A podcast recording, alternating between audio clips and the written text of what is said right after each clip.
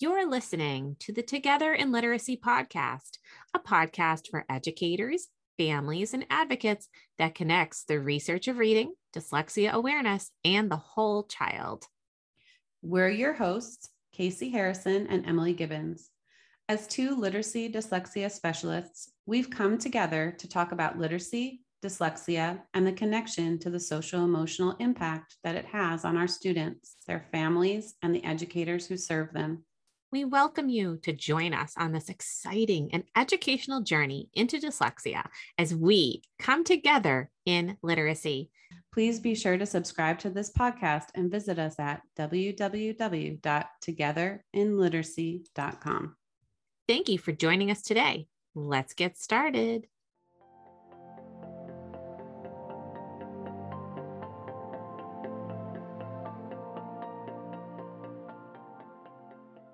Well, hello, everyone. Welcome back to the Together in Literacy podcast. Hi, Casey. Hi, everyone. We are so excited to spend some time with all of you today, our listeners, as we're just diving into dyslexia, literacy, and social emotional connections. We are so appreciative of each one of you and your support for tuning in, and we really love getting your feedback. So today we have a review from Robin three twenty-seven called My Favorite Podcast. Emily Gibbons and Casey Harrison have hit the nail on the head with this podcast. Every episode is relevant whether you're the parent of a dyslexic child or an educator. I am both. Their back and forth flow is easy to listen to, and I always come away with an aha moment. Well, Robin three twenty-seven, we so appreciate you taking the time to share that with us. We just love that you find us easy to listen to. Yes. We try to keep the conversation light, you know, even though we may have some meaty topics. Mm-hmm. You can absolutely leave us a review, and we would love to hear from our listeners, and you may hear it being read on a future episode. So thank you so much. And Casey is going to get us started right away. All right, everyone. Well, welcome. Our last episode, Emily and I discussed accommodation and creating what we called a toolbox of skills and strategies so that our students can access the curriculum, level the playing field, and develop their self-advocacy skills. So if you haven't listened to episode fifteen, be sure to tune in to that one for those tips, especially as we move into today's conversation with our very special guest. Um, at the end of episode fifteen, we told you we were going to have someone joining us that can speak to the legal aspects of dyslexia and special education. And so we're very excited to have Sabrina Axt joining us today.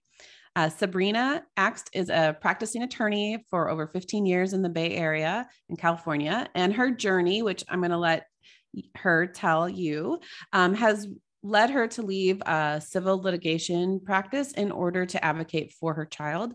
Um, and she now exclusively practices special education law and guides her clients through the special education process, understanding and advocating for I E Ps and accommodations, and equips parents um, with the tools that they need to advocate for their children. Um, and just as a quick disclaimer, you know, this is a reminder that all the information provided here on the podcast and with Sabrina is just that, information, and does not act as a legal advice or an attorney-client relationship. And if you need that, please make sure you consult an attorney regarding your specific case. But we're so excited to have Sabrina here with us. So welcome, Sabrina. Thank you for spending some time with us today. Thank you for having me. I'm glad to be here. Hey, Sabrina, we just so appreciate you coming in and to uh, talk with us today. We know that our listeners are a combination of both uh, teachers, tutors, specialists, and families. So mm-hmm. we know this is just going to be so, so helpful as they navigate, try to understand everything that's going on, whether they're new to special education or seasoned. We know that this really can be almost feel like a, a part-time job. So why don't you just start with, what was your driving force for transitioning from civil litigation to special education law? We'd love to hear that story. As, as you mentioned, I practiced civil litigation about thirteen years. And there were various reasons for me transitioning, but the biggest was my daughter. Um, I actually ended up leaving the law altogether uh, on her last day of kindergarten. And at that time, I had a lot of mom guilt. She just wasn't doing very well in school. And I know everybody says you can't compare your child to anybody else, but it was one of those situations where everybody else was able to do things that she couldn't. And I started to feel in my mom gut that something wasn't right. And of course, being a busy working parent, I thought it was my fault. It's because I'm not there with her. Uh, it's because I'm not present. I'm not in the classroom, et cetera. Mm-hmm. So I actually left my job. I was a stay-at-home mom. And I volunteered in her first grade class. I worked with her on homework. You know, I thought, I'm going to tutor her. I'm going to get her up to speed. And we threw all these resources at her, and we saw minimal improvement. Wow. She was really struggling to read. And I'm like, something's got to be going on. And at that point, I didn't know anything about dyslexia. Mm-hmm. And so I started doing research, being an attorney, that's what I do. And I started looking into it, and I initially thought, well, maybe it's A D H D. And actually she does have A D H D as well, but that didn't explain all of the, the reading issues. And mm-hmm. it was interesting because I, I kept talking to her doctor about it, her pediatrician. And, you know, I hear a lot of times pediatricians don't really understand dyslexia either, but this one did. And it was really interesting because we started the process looking at A D H D, and her doctor was the one that said, well, wait a minute, are attention issues causing problems in school, or problems in school causing inattention issues? Mm. And it stopped and made me think, and, you know, tutors were helping her as well. And we noticed she had decoding issues. Mm. And she's like, that's a red flag for dyslexia. And I thought, oh my gosh, well, now I need to research dyslexia. So the more I sat with her and I watched for patterns that emerged when we were doing classwork together and reading. And I thought, oh my gosh, she has dyslexia. So then, of course, okay, that begins the entire special education process. So then that started. Um, it was a battle to get her tested. Then we finally got that done. We got the I E P. The teachers didn't even follow the I E P. It was very weak. It, you know, it, it was a problem. Um, so I had to really, you know, start advocating for her. And in the end, uh, we ended up placing her in a private school for uh, dyslexic kids. Mm-hmm. And she is thriving now. She is doing great. And I, I can't recommend her school enough. It, it's absolutely fabulous. So once she got placed there, I thought, well, I don't have to advocate for her anymore because she's where she needs to be and she's getting the services she needs. So I turned my attention to educating other parents in the community. And, you know, it's funny because all of a sudden, all of the dyslexic parents came out of the woodwork. Mm-hmm. And, you know, we've always been very open about our, our journey and everything. And so I began helping uh, friends and family informally in the community. And then I thought, and people said it to me too. They're like, why are you not doing this? Yeah.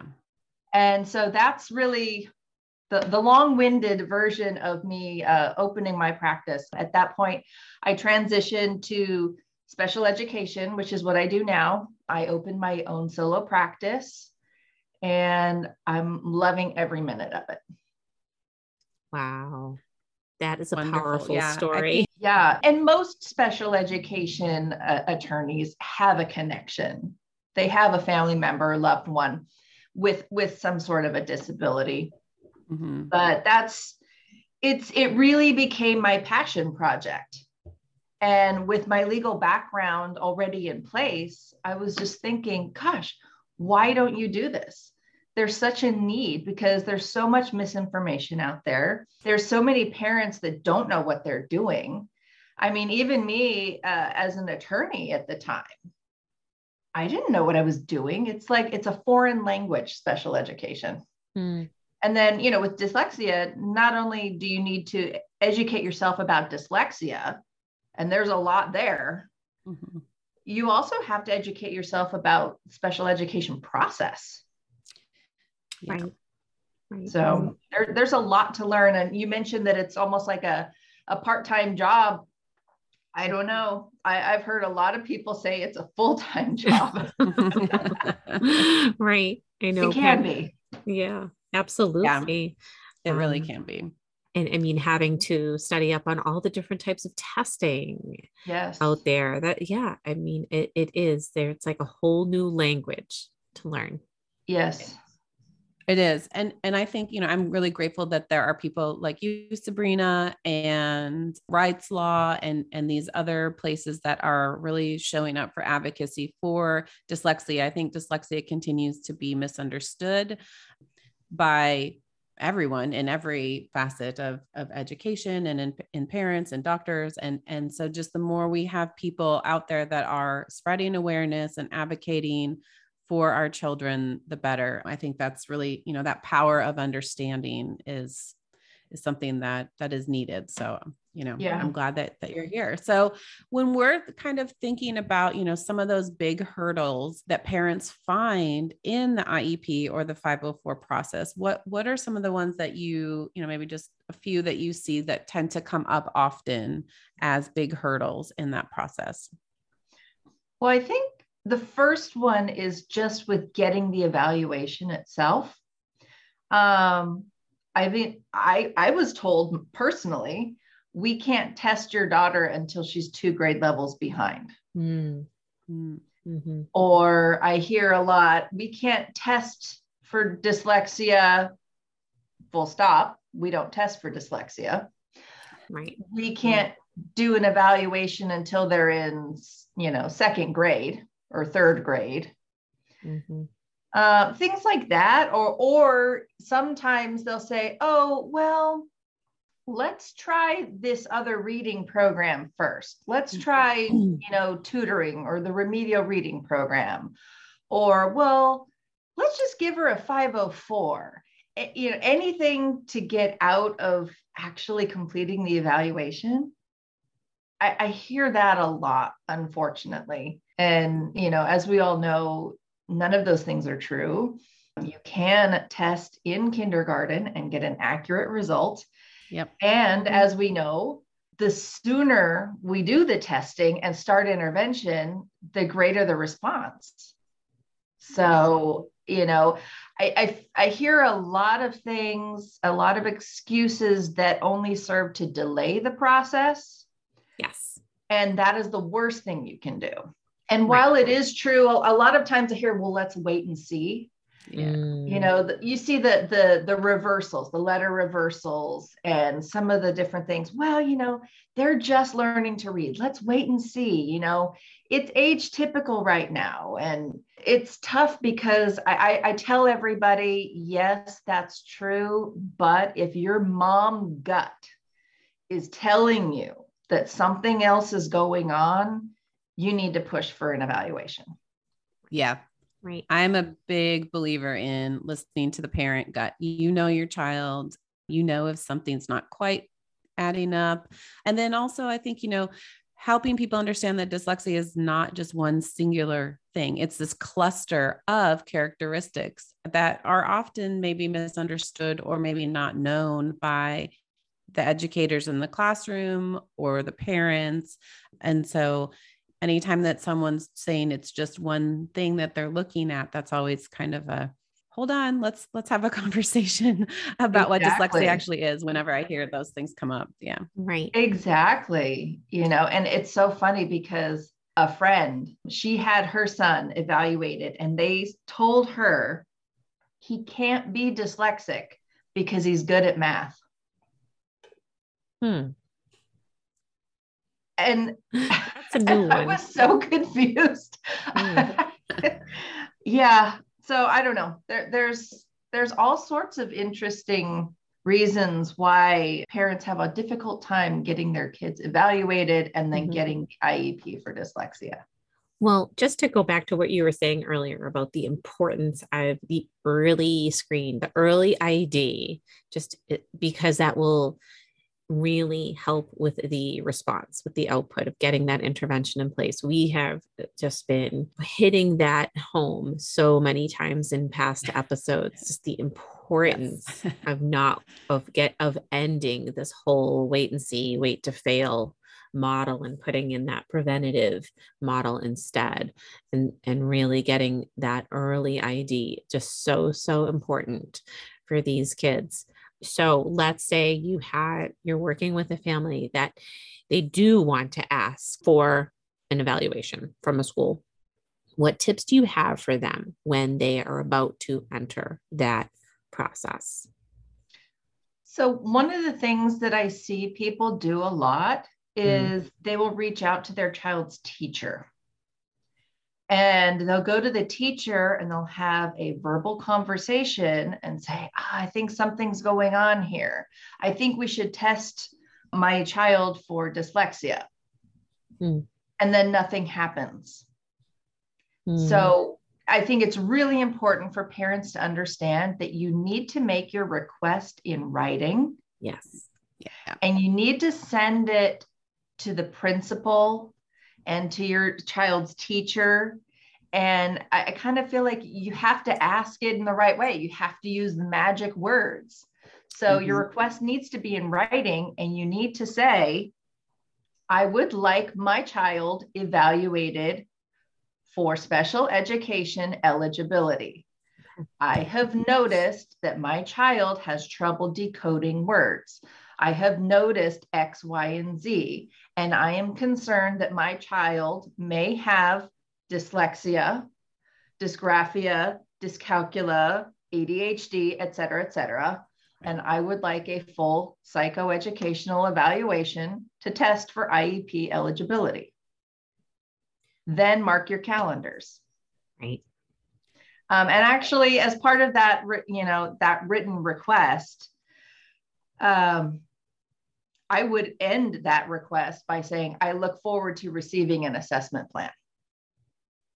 You really love how you have spelled out so simply how to mm-hmm. word that letter in writing, and how you have emphasized the importance of saying it in the written form, not yes. just a verbal request, because yeah. that begins that paper trail, right? Yes.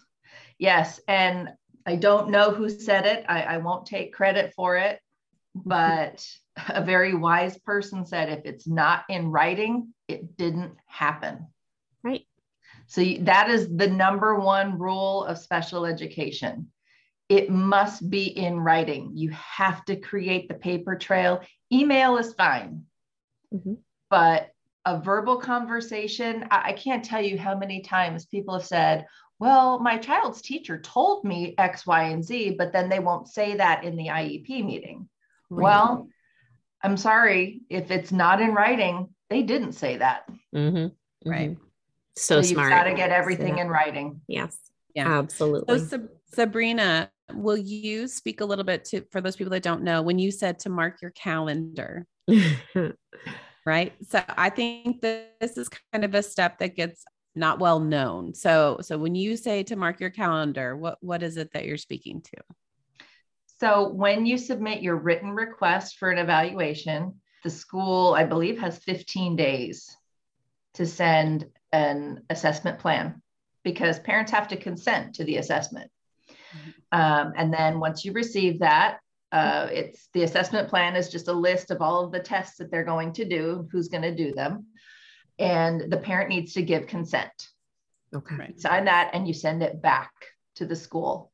Then mark your calendar again. I think the I D E A says sixty days, but these timelines can vary by state, so make sure yes, you check yeah. your state. Mm-hmm. But in California here, it's sixty days to complete the evaluation and hold the I E P meeting, excluding school holidays in excess of five days. So mm-hmm. summer break doesn't count, winter right. break doesn't count.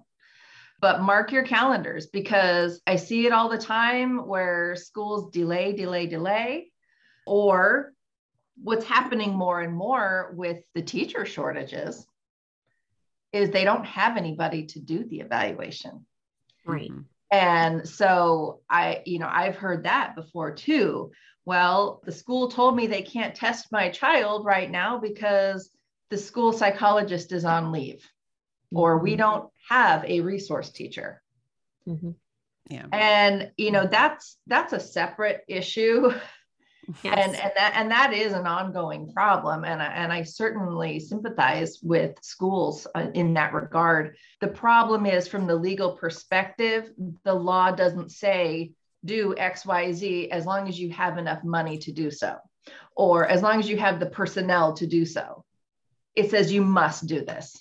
Right. Right. And, and then that. So you really need to push. And, you know, if the school doesn't have the right personnel, then you can get somebody from another school to do it.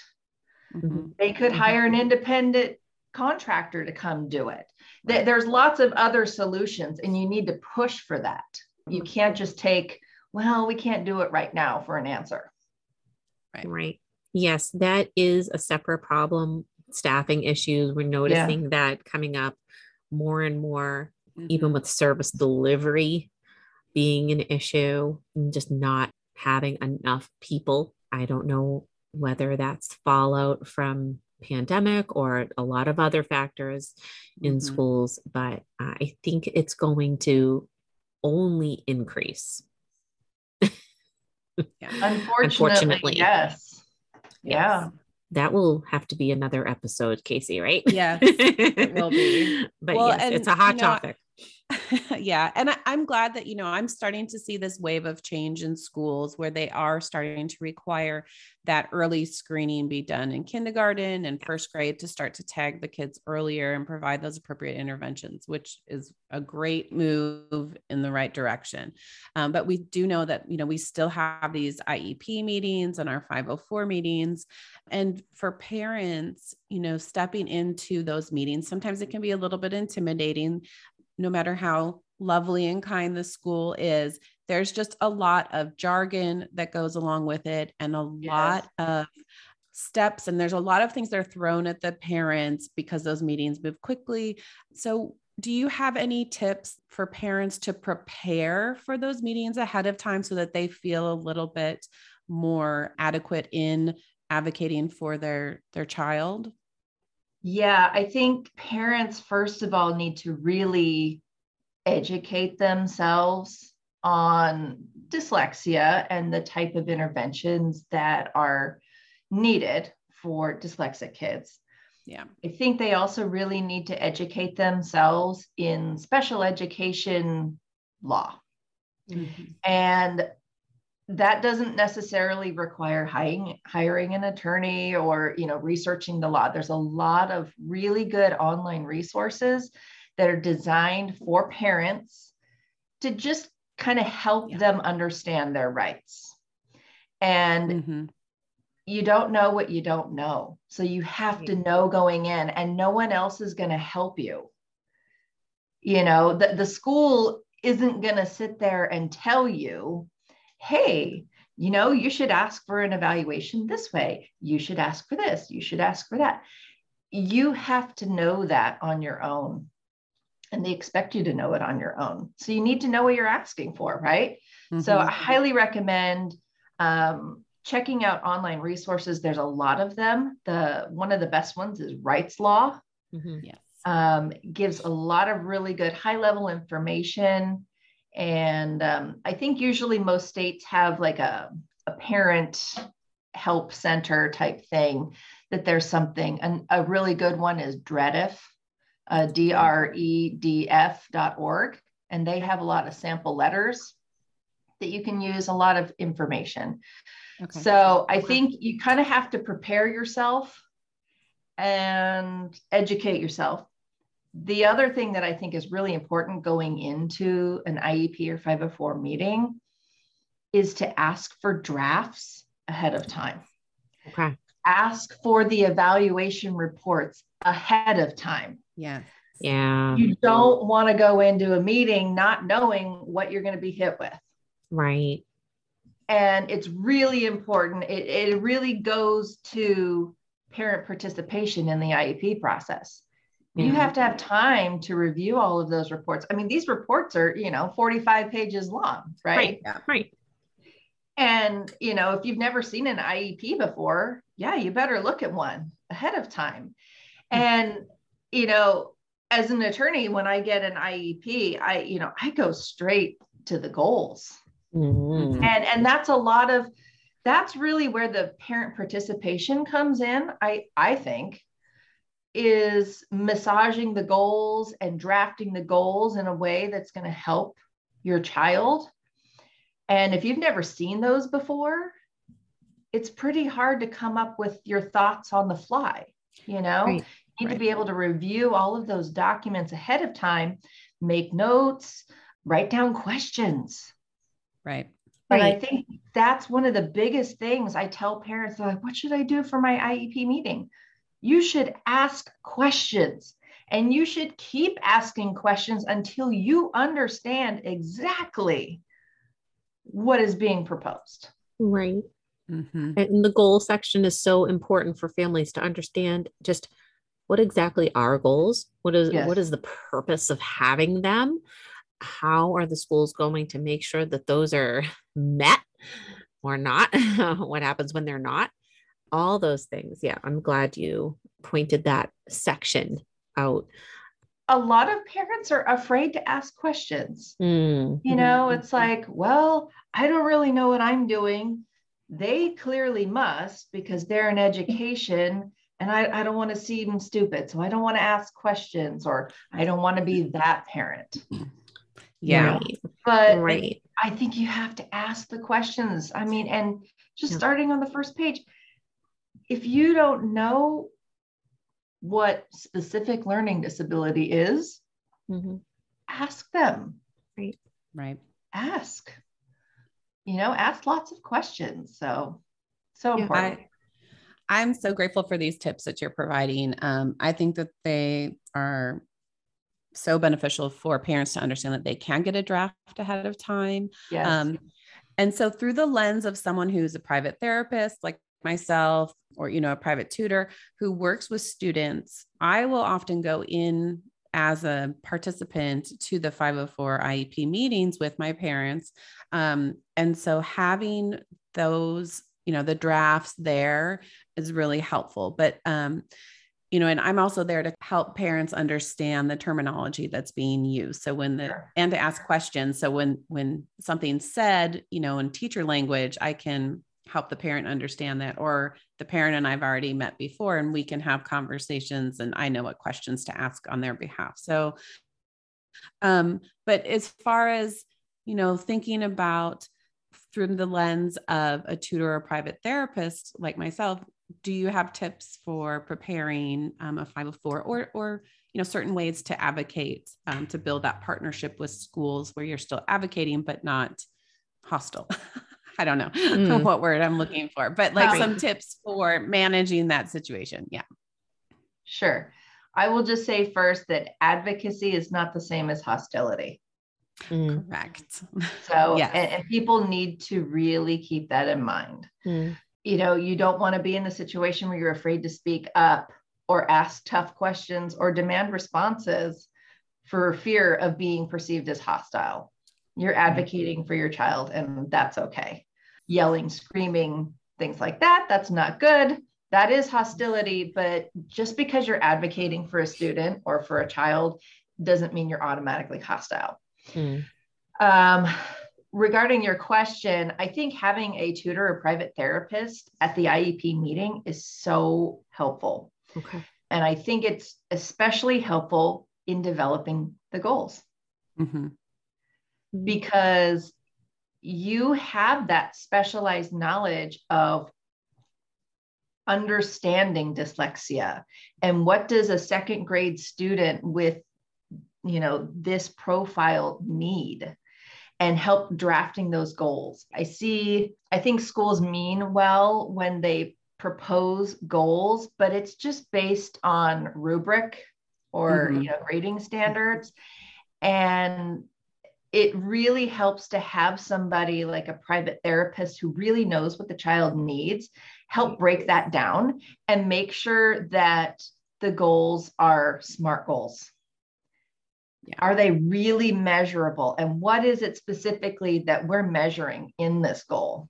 Mm-hmm. Because sometimes I see a lot of, um, they're either vague goals or we're trying to hit too many things in one goal. Yes.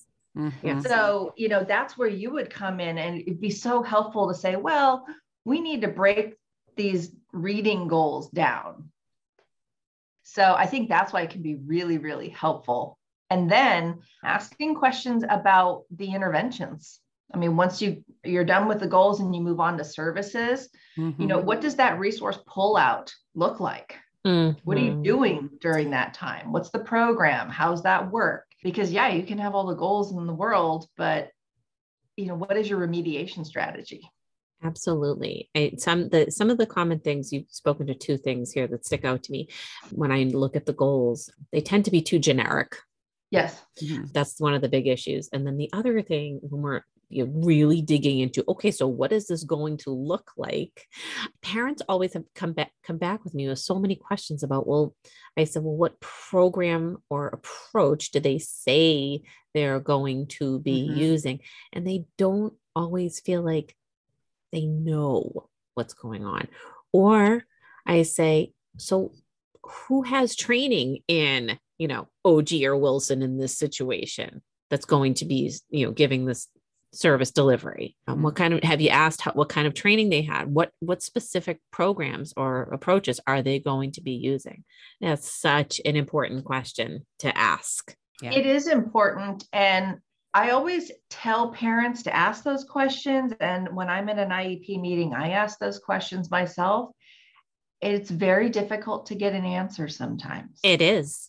Mm-hmm. And you have to keep probing. Mm-hmm. So ha- having that knowledge to be able to probe deeper, to really get an answer to the question is so crucial.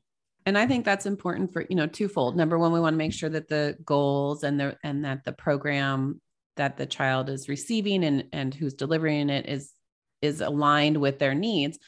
But secondly, as, you know, as someone, as a private therapist, if I know what program they're using at the school, and then the child comes to see me in the private setting, I can use my knowledge to bridge the gap between the two. We don't right. want kids in two exactly. different programs.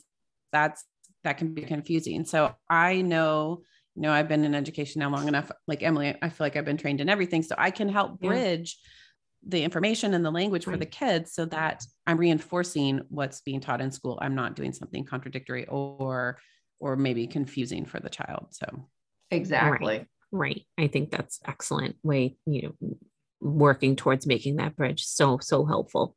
Mm-hmm. Great tips there. So I'm going to ask sort of a hot button question uh-huh. next, Sabrina. I've been waiting for this one. I can't wait for this one. No, I know. No, we have heard, Casey and I, for so many mm-hmm. years now, we've been at this for a while. Parents, teachers will tell us that their school says they cannot use the word dyslexia. Yes. Can you please speak to this with clarity from a legal perspective so we can just really help everybody listening today? They can absolutely use the word dyslexia. Thank you. Yes. They absolutely can. I don't think there's anything out there that says that they need to, but yes, they can. I would say from the legal perspective, what you really need to pay attention to are the eligibility categories. And you need to just, you know, set aside, oh, we don't test for dyslexia, or we can't do that, or we don't use that word. Yes, you can, but let's just set that aside for now.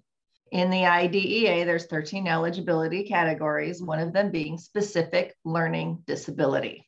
That includes dyslexia, dyscalculia, dysgraphia, things like that.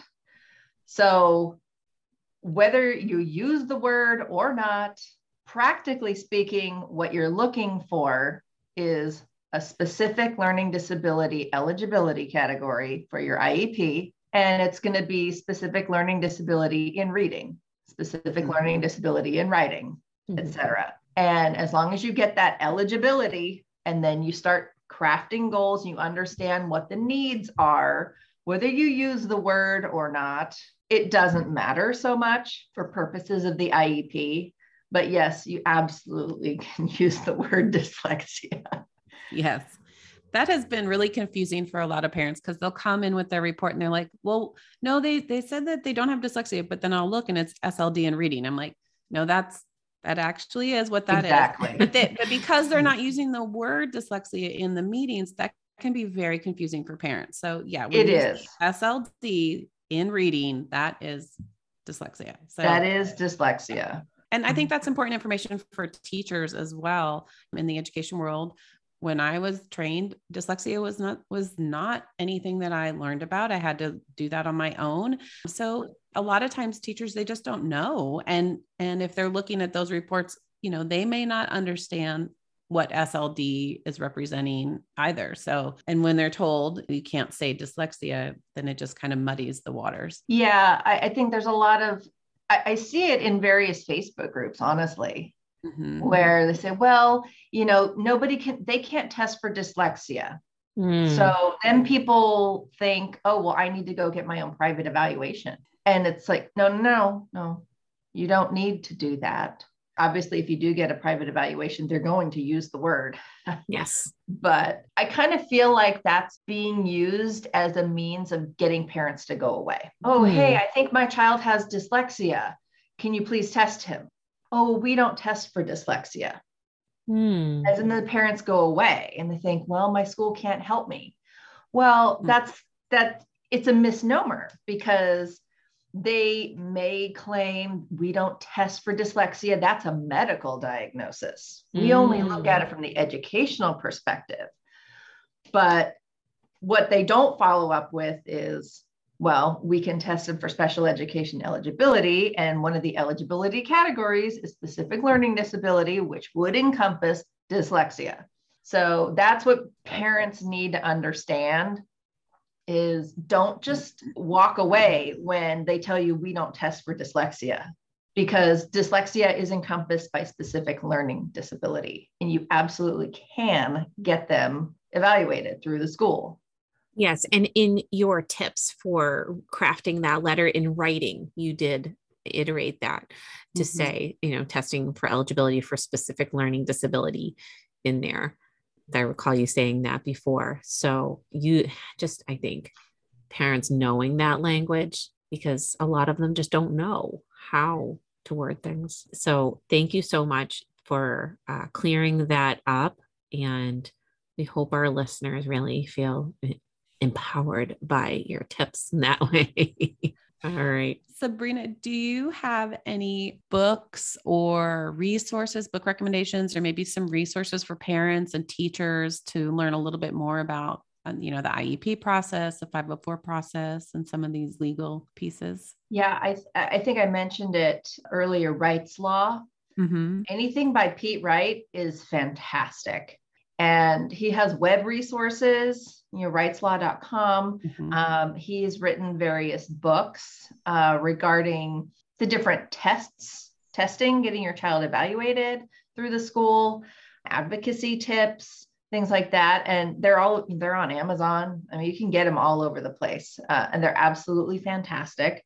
Obviously, Overcoming Dyslexia is, that's a staple.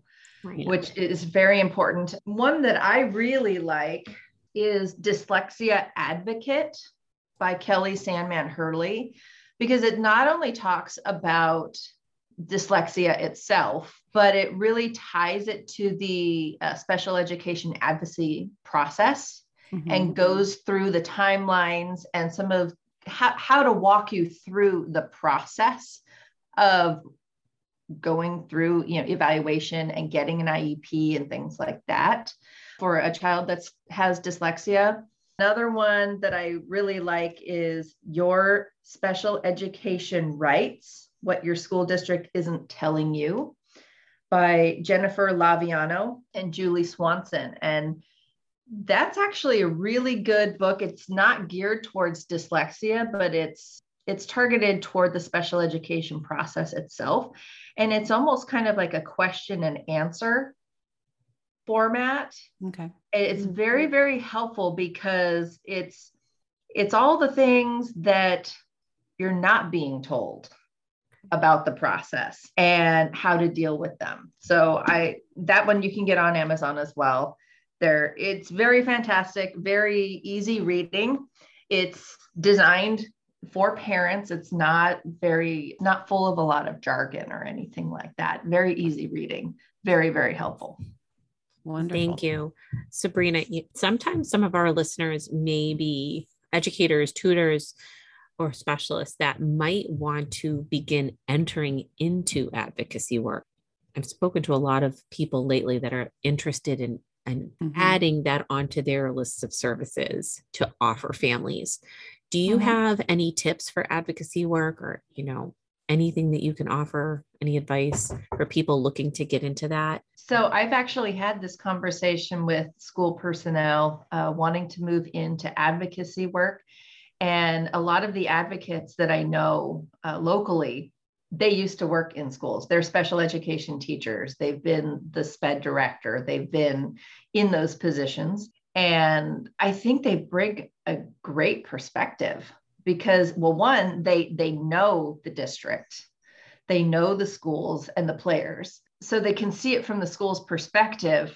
But then, you know, it gives them a chance to maybe speak up and advocate for students that they weren't really able to do before. I hear that, unfortunately, a lot that, you know, because of constraints, fiscal constraints, a lot of times they're not able to advocate for what they really think the student needs in, in I E P meetings. So it's actually a, a really great transition for those people to move into advocacy. You know, they, they generally have the background, but I would say one of the best trainings out there is the COPAA SEAT training. So, I mean, having that background, you, you're, you're already ready to go. I, I do highly recommend the SEAT training. There's a practicum that's involved with that as well. It's a great way to, you know, work underneath somebody, get some mentorship, and um, then just go out and, you know, set up your practice. Or there's actually a lot of uh, nonprofits that employ advocates as well. Or you can do, you know, a solo practice if you want, or join a group. There, I mean, there's just such a need for it. So yes. I would highly encourage people to move into advocacy. I think that's so great. Thank you so much for offering those names, because I hadn't, I knew of one, but I hadn't heard of the others that you mentioned. That was great. Yeah. Oh yeah. And just for clarification, COPAA is Council of Parents, Attorneys, and Advocates. Okay. COPAA, C O P A A dot org. And they have a lot of great resources for parents, advocates, attorneys, Um, and other uh, related service providers. They do a conference, and, and their special education advocacy training is fantastic. That's great. We'll be sure to add that into our show notes for the listeners. Mm-hmm. So if anybody is interested in deep, um, taking a deep dive into advocacy work, they can uh, go there. That's wonderful. So Sabrina, as we wrap up, if people wanted to learn more about your work, any services you offer, what's the best way for them to connect with you? The best way to learn more about me and my practice is through my website, which is axed legal dot com. Blog posts there, uh, lists of free resources, some information about me and my practice. I am also on all the major social media platforms, Facebook, Instagram, LinkedIn. I think I'm on Twitter as well, uh, although I don't always post regularly. I handle all of them. Uh, so that's a great way to connect with me. Um, I'm primarily on Instagram. That's where I get my most engagement. I do try to put out helpful information, you know, little tips and tricks for I E P meetings and special education and throw in some reels as well for fun. Good for you diving into reels. Yes. I follow, I follow Sabrina on Instagram and I love all of the information she puts out. So we will be sure to link her website and all of her social media platform tag in the show notes as well. And along with all of the wonderful information and books and websites that Sabrina provided for us today. So we'll be sure to have those in the show notes for you. Yeah, Sabrina, you've provided so much information for our listeners today. I just know they're just going to come away just feeling empowered, feeling like they're ready to pick up one of these books, go to one of these websites to learn more, and to, of course, follow you. So we just thank you so, so much for taking the time to be with us. And uh, we look forward to checking you out on social media and connecting with you more. Yeah, absolutely. Well, thank you so much for having me. I had a great time with you guys. Wonderful. All right. And for our listeners, remember, you can send in questions and reviews, and they may be read on the podcast. Yes. So we will see you next time, everybody. All right. Bye. Bye.